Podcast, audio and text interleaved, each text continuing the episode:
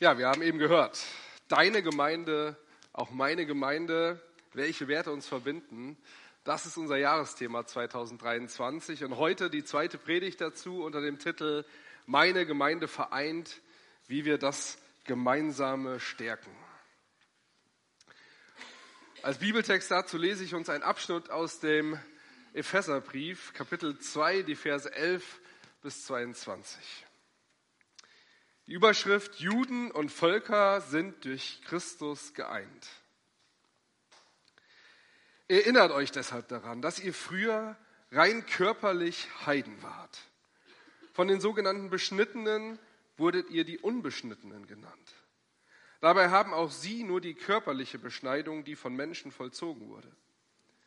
Denkt daran, dass ihr damals von Christus getrennt wart. Ihr habt nicht zu Israel gehört. Als Fremde galt euch keiner der Bundesschlüsse, mit denen Gott sein Versprechen gab. Ohne Hoffnung und ohne Gott habt ihr in dieser Welt gelebt. Aber jetzt gehört ihr zu Christus Jesus. Ihr, die ihr einst fern wart, seid ihm nahe gekommen durch das Blut, das Christus vergossen hat. Ja, Christus selbst ist unser Frieden. Er hat aus beiden aus den Juden und den Völkern ein Ganzes gemacht. Er hat die Mauer niedergerissen, die sie trennte. Er hat die Feindschaft zwischen ihnen beseitigt, indem er seinen Leib hingab. So hat er das Gesetz aufgehoben mitsamt seinen Geboten und Vorschriften. In seiner Person hat er die beiden Teile zu einem neuen Menschen vereint und dadurch Frieden gestiftet. Zugleich hat er die beiden Teile durch seinen Tod am Kreuz als einen Leib mit Gott versöhnt. So hat er durch seinen Tod die Feindschaft getötet. Er kam und verkündete Frieden, Frieden für euch in der Ferne und Frieden für die in der Nähe. Denn durch ihn haben wir beide in ein und demselben Geist Zugang zum Vater. Ihr seid also nicht mehr Fremde oder ohne Rechte in Israel. Ihr seid vielmehr Mitbürger der Heiligen und Mitglieder von Gottes Hausgemeinschaft. Ihr seid gegründet auf dem Fundament der Apostel und Propheten, dessen Eckstein Jesus Christus ist. Durch ihn wird der, wird der ganze Bau zusammengehalten. So wächst er zu einem heiligen Tempel empor, der dem Herrn gehört. Weil ihr zum Herrn gehört, werdet auch ihr als Bausteine in diesem Tempel eingefügt. Gott wohnt darin durch den Heiligen Geist. Ja, ein sehr dichter Bibeltext. Eigentlich müsste man den mehrmals lesen, aber das könnt ihr auch noch mal gerne zu Hause machen. Ich hoffe, ihr seid jetzt mit dabei, wenn wir ein bisschen tiefer einsteigen. Man vergleicht ja Kirche und Gemeinde gerne mit einem Schiff. Und bei unserem Thema heute musste ich an eine Galeere denken. Ihr kennt eine Galeere, nehme ich an. Das sind die Schiffe, die nicht nur durch Segel, sondern durch Rudern bewegt werden. Und das Besondere ist auf einer Galeere, da rudert nicht nur eine Person, sondern ganz viele. Damit sich so eine Galeere fortbewegen kann, ist klar, man muss gemeinsam rudern, sonst funktioniert das nicht. Wenn nur eine Person rudert, wird das Schiff nicht vom Fleck kommen. Und wenn nur fünf von 30 Personen rudern, dann wird sich das Schiff vielleicht bewegen, aber nur ziemlich langsam. Und wenn zum Beispiel nur eine Seite rudert, dann dreht sich das Schiff im Kreis und kommt nicht wirklich vorwärts. Deswegen ist es wirklich wichtig bei so einer Galeere, dass alle gemeinsam rudern. Das ist in meinen Augen ein gutes Bild für die Herausforderung, vor der wir auch heute als Gemeinde stehen dass wir gemeinsam rudern, dass wir mit vereinten Kräften in dieselbe Richtung rudern. Leider ist aber oft genau das Gegenteil unter Christen der Fall. Denn auch unter Christen sind so viele verschiedene Ansichten verbreitet. Man denke nur an die vielen verschiedenen Denominationen, die es gibt. Da gibt es so viele, dass ein Außenstehender da gar nicht mehr durchblicken kann. Als Christen haben wir oft nicht den gleichen Takt, weil jeder irgendwie anders tickt. Und deswegen ist die große Frage, wie können wir als Gemeinde eine Einheit sein bei unserer Unterschiedlichkeit und auch in diesem breiten Strom von verschiedenen Meinungen, verschiedenen Bibelinterpretationen und ethischen Vorstellungen. Vielleicht bist du heute zum ersten Mal hier oder schaust zum ersten Mal zu, guckst hier um dich herum, siehst die vielen unterschiedlichen Gesichter und fragst jetzt, wie haltet ihr das eigentlich hier miteinander aus? Ja, manchmal fragen wir uns das vielleicht auch. Aber wie das geht, das wirst du hoffentlich heute jetzt erfahren. Denn genau das ist die Frage der Predigt. Wie kann Gemeinde Jesu überhaupt eins sein? Ist das nicht ehrlich gesagt zu schön, um wahr zu sein? Mit der Einheit unter Christen war das nämlich schon immer so eine Sache. Das sehen wir auch in unserem Bibeltext.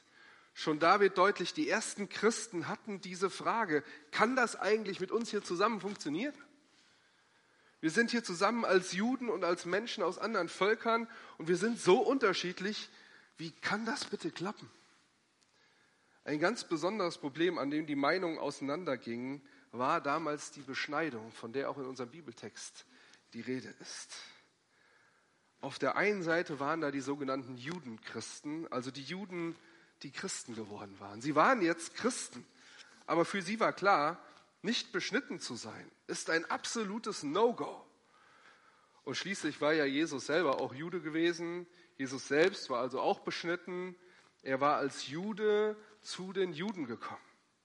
Deswegen stand für sie außer Frage, selbstverständlich hat auch jeder Nachfolger von Jesus beschnitten zu sein. Auf der anderen Seite waren die Heidenchristen, also die Menschen, die aus anderen Völkern stammten und Christ geworden waren. Sie waren genau der entgegengesetzten Meinung. Für sie war es ein absolutes No-Go, sich beschneiden zu lassen. Beschneidung war für sie ein rotes Tuch. Never, ever würden sie so etwas über sich ergehen lassen. Sie wollten doch nicht zum Judentum übertreten, sondern Jesus nachfolgen. Was soll das also mit der Beschneidung? Das ist doch Quatsch. Dieser Konflikt über die Beschneidung wird in unserem Bibeltext angesprochen. Und wir können uns heute wahrscheinlich nur schwer in die Situation von damals hineinfühlen. Aber vielleicht spüren wir so ein bisschen was, ja, auch von dem Ekel, den beide Seiten füreinander hatten und empfunden haben. Man fand die Haltung des anderen zutiefst abstoßend. Und das hatte tiefe religiöse und biografische Gründe. Für jeden Juden gehörte die Beschneidung von Beginn des Lebens dazu. Die Beschneidung war deswegen nichts, worüber man irgendwie diskutieren konnte. Es war ein elementarer Bestandteil des Glaubens und des Lebens. Nicht wegzudenken. Und was die Sache besonders emotional machte, jeder jüdische Mann hatte die Beschneidung mit Schmerzen über sich ergehen lassen. Und jetzt sollte das keine Bedeutung mehr haben? Ein absoluter Angang für die ehemaligen Juden. Aber für die Menschen aus anderen Völkern war gleichzeitig genau das unvorstellbar, sich diesen Schmerzen auszusetzen. Denn sie waren ja genau anders geprägt. Für sie war die Beschneidung eine völlig verrückte Praxis der Juden. Wir merken, wie verfahren die Situation damals gewesen ist.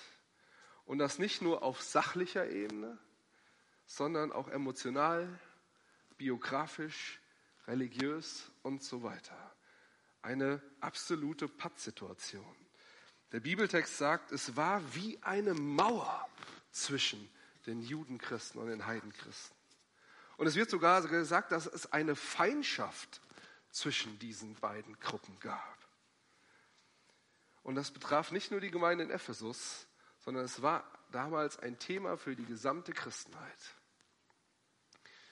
Im Bild von der Galeere, da waren also zwei Gruppen, die in völlig unterschiedliche Richtungen ruderten. Vielleicht merken wir hier Parallelen zu Themen, die uns heute beschäftigen. Themen, wo wir nicht nur sachlich unterschiedlicher Meinung sind, sondern wo wir ganz tief in uns drin emotional und biografisch anders ticken. Und vielleicht sogar auch Ekel für die andere Position empfinden. Ja, das gibt es. So weit kann es auseinandergehen, auch unter Christen. Das sehen wir in unserem Bibeltext. Und das zieht sich übrigens auch durch die ganze Kirchengeschichte. Immer wieder sind Christen an der Aufgabe der Einheit gescheitert. Damals wie heute ist deswegen die Frage, wie können Christen eine echte Einheit werden? Wie kann uns das als Christen zusammen gelingen? Wie kann es gelingen, dass wir nicht irgendwie wild durcheinander rudern, sondern gemeinsam? Unser Abschnitt aus der Bibel heute Morgen gibt darauf tatsächlich eine Antwort und sie lautet, Jesus Christus ist unser Friede. Vers 14, er selbst ist unser Friede. Er hat aus den Juden und den Völkern ein Ganzes gemacht. Er hat die Mauer niedergerissen, die sie trennte. Jesus ist also der, der Einheit möglich macht. Er hat die Mauer abgebrochen, die damals zwischen Juden und Heidenchristen bestand. Und das wird in diesem Bibeltext als wirkliches Wunder gefeiert, dass er aus beiden eins gemacht hat. Menschen, die kulturell, sozial, emotional, biografisch unterschiedlich geprägt waren, werden in seiner Gemeinde auf einmal eins. Durch ihn. Aber wie geht das? Wie macht er das? Dazu schreibt der Bibeltext, er hat die Feindschaft zwischen ihnen besiegt, indem er seinen Leib hingab. So hat er das Gesetz aufgehoben mitsamt seinen Geboten und Vorschriften. In seiner Person hat er die beiden Teile zu einem neuen Menschen vereint und dadurch Frieden gestiftet. Zugleich hat er die beiden Teile durch seinen Tod am Kreuz als einen Leib mit Gott versöhnt. Ja, diese Sätze muss man eigentlich ganz langsam lesen, weil die so dicht sind. Jesus selbst ist der Friede, weil sein Tod am Kreuz für alle Menschen gilt. Er schenkt allen Menschen Frieden mit Gott durch seinen Tod am Kreuz, den Juden genauso wie den Menschen aus den anderen Völkern. Und dadurch ermöglicht er auch Frieden miteinander. Christus versöhnt die beiden verfeindeten Gruppen mit Gott und dadurch auch miteinander. Wie der Bibel 6 sagt, durch Jesus werden beide zu einem Menschen. Denn durch Jesus haben sie einen gemeinsamen Zugang zum Vater im Himmel. Unser Glaube an Jesus Christus, auch heute, hat also nicht nur Auswirkungen für uns selbst und unser Verhältnis zu Gott, sondern Achtung auch auf unser Verhältnis zueinander. So ist das Wunder möglich, dass Christen auch heute eins werden, egal wie unterschiedlich wir auch sind. Und das ist auch heute wirklich ein Wunder. Auch heute ist es immer ein Wunder, wenn echte Einheit entsteht. Und das können wir nicht machen, sondern es ist nur durch Jesus Christus möglich, weil er unser Friede ist.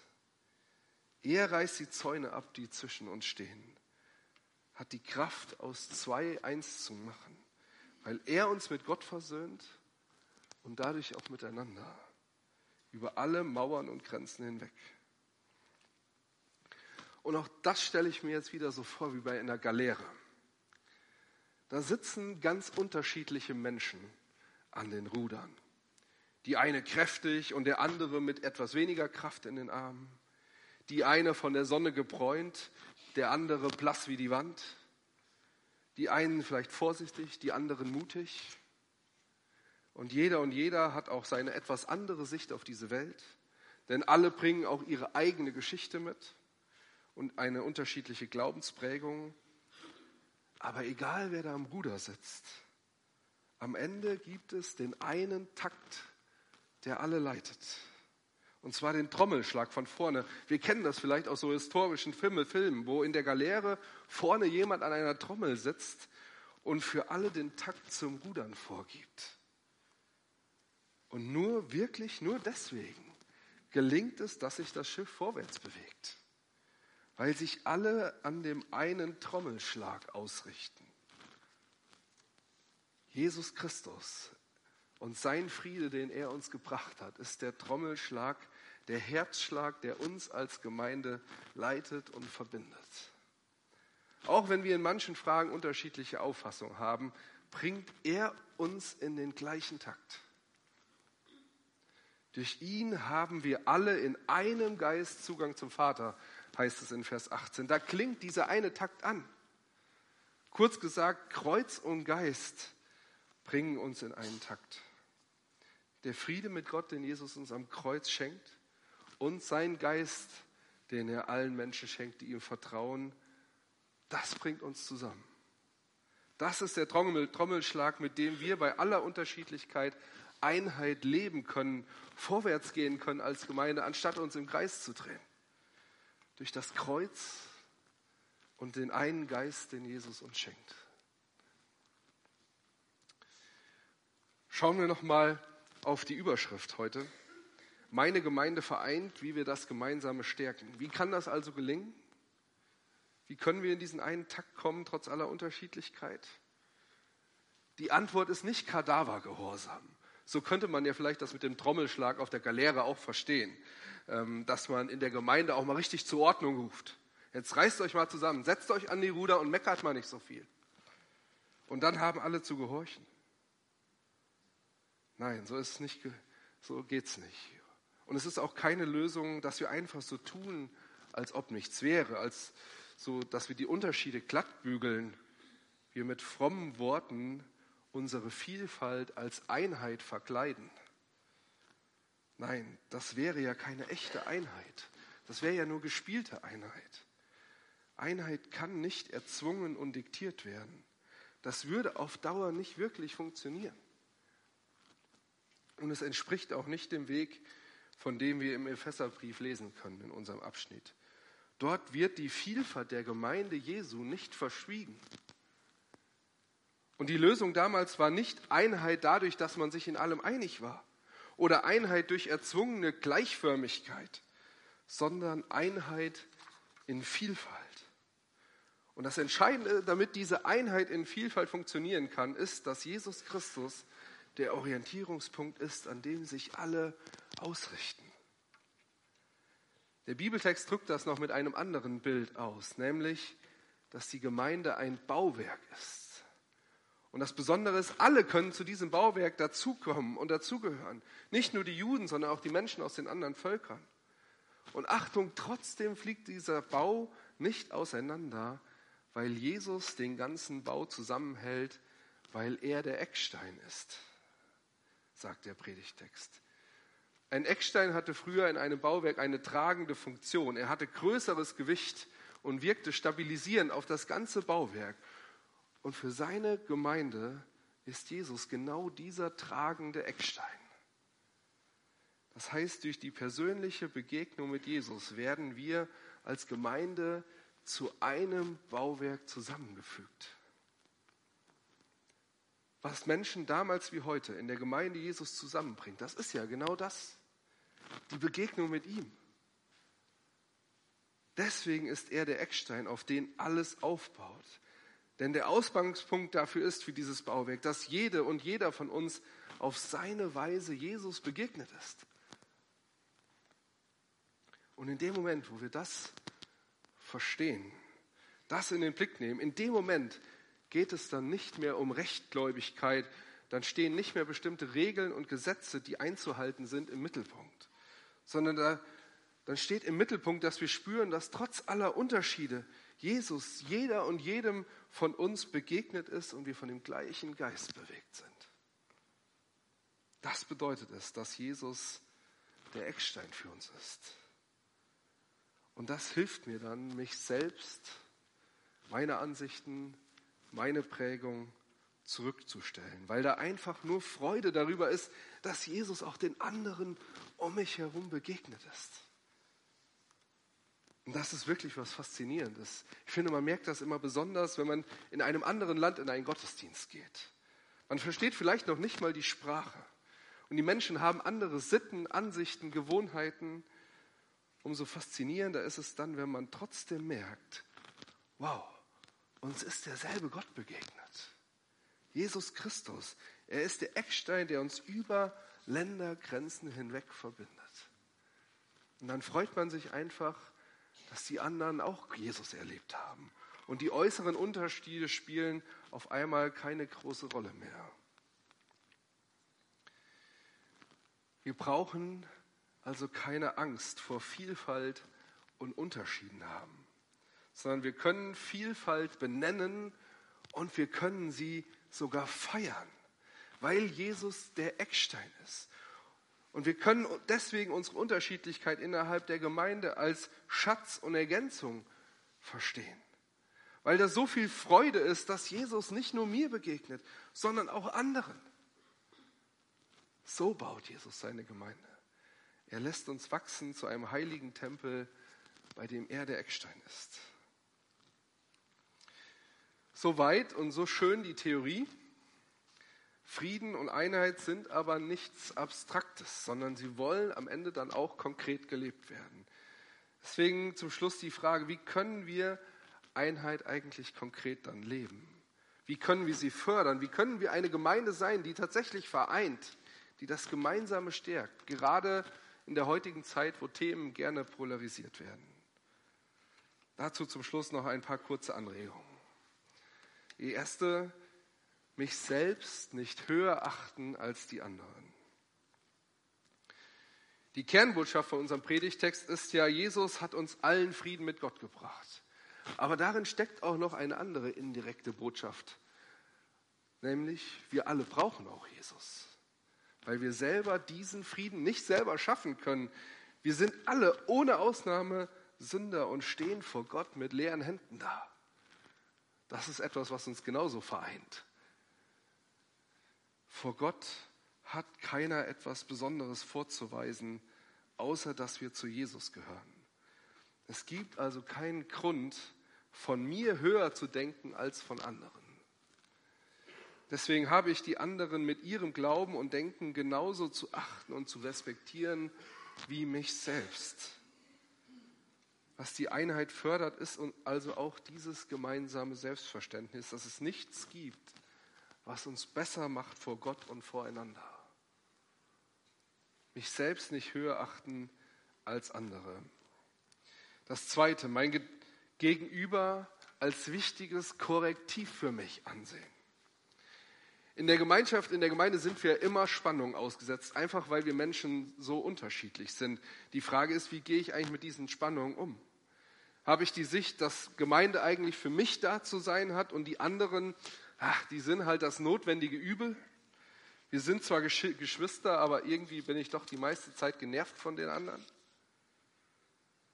Okay, dadurch, dass wir in der Gemeinde nicht allein sind, sondern ich mich einer Gemeinschaft mit anderen aussetze, dadurch, durch diese Begegnung werde ich herausgefordert. Ja, da eckt man auch manchmal an und manchmal nervt das auch, aber ich behaupte, gerade das ist gut und so wichtig, denn das konfrontiert mich nämlich auch mich mit mir selbst. Und wenn ich dem nicht ausweiche, dann können die anderen in der Gemeinde ein wichtiges Korrektiv für mich sein. Ein Korrektiv, an dem ich selber wachsen kann.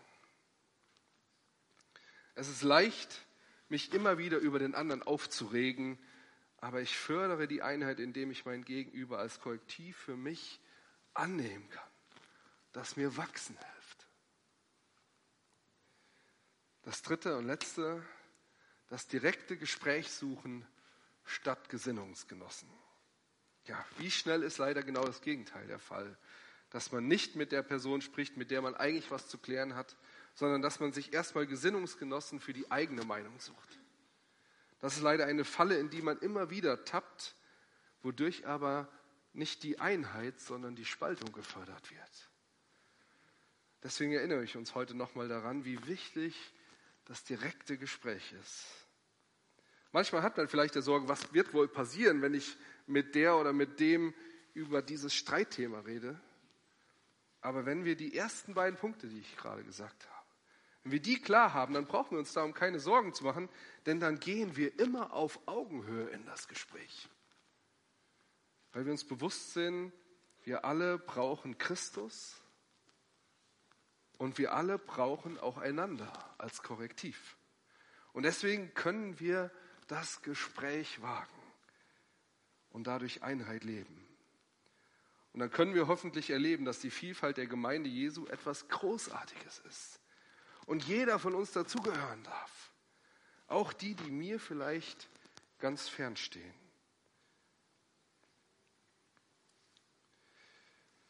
Wenn du heute zum ersten Mal hier bist oder zum ersten Mal zuschaust und das hörst, vielleicht sagst du, ja, wenn ihr Christen so drauf seid, das finde ich gut, dass wenn ihr so wirklich miteinander umgeht, dann will ich gerne dazugehören. Dann kann ich dir sagen, ja, auch du bist eingeladen, Teil der Gemeinde Jesu zu werden.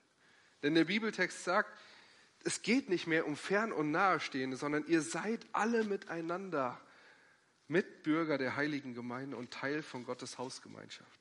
Und in diesem Glauben und Wissen können wir einander annehmen. In aller Vielfalt und mit aller Unterschiedlichkeit, in der auch du einen Platz hast. Meine Gemeinde, auch deine Gemeinde, welche Werte uns verbinden, so lautet das Jahresthema. Wie könnte der Wert lauten, der, den uns heute der Bibeltext mitgibt? Vielleicht so. In Jesus freuen wir uns an der Vielfalt und begreifen einander als Bereicherung für den eigenen Glauben. Und ich möchte uns das einfach mal als Frage mitgeben. Könnte das ein Wert sein, der uns verbindet? Der meine Gemeinde auch zu deiner Gemeinde macht? Ist das Teil von unserer Vision für Gemeinde, dass wir durch Christus miteinander uns an der Vielfalt freuen, die wir die Vielfalt feiern? Möge Jesus Christus die Mauern zwischen uns abbrechen und zu einem heiligen Tempel bauen, bei dem er der Eckstein ist. Er schenke uns dazu seinen Frieden. Amen.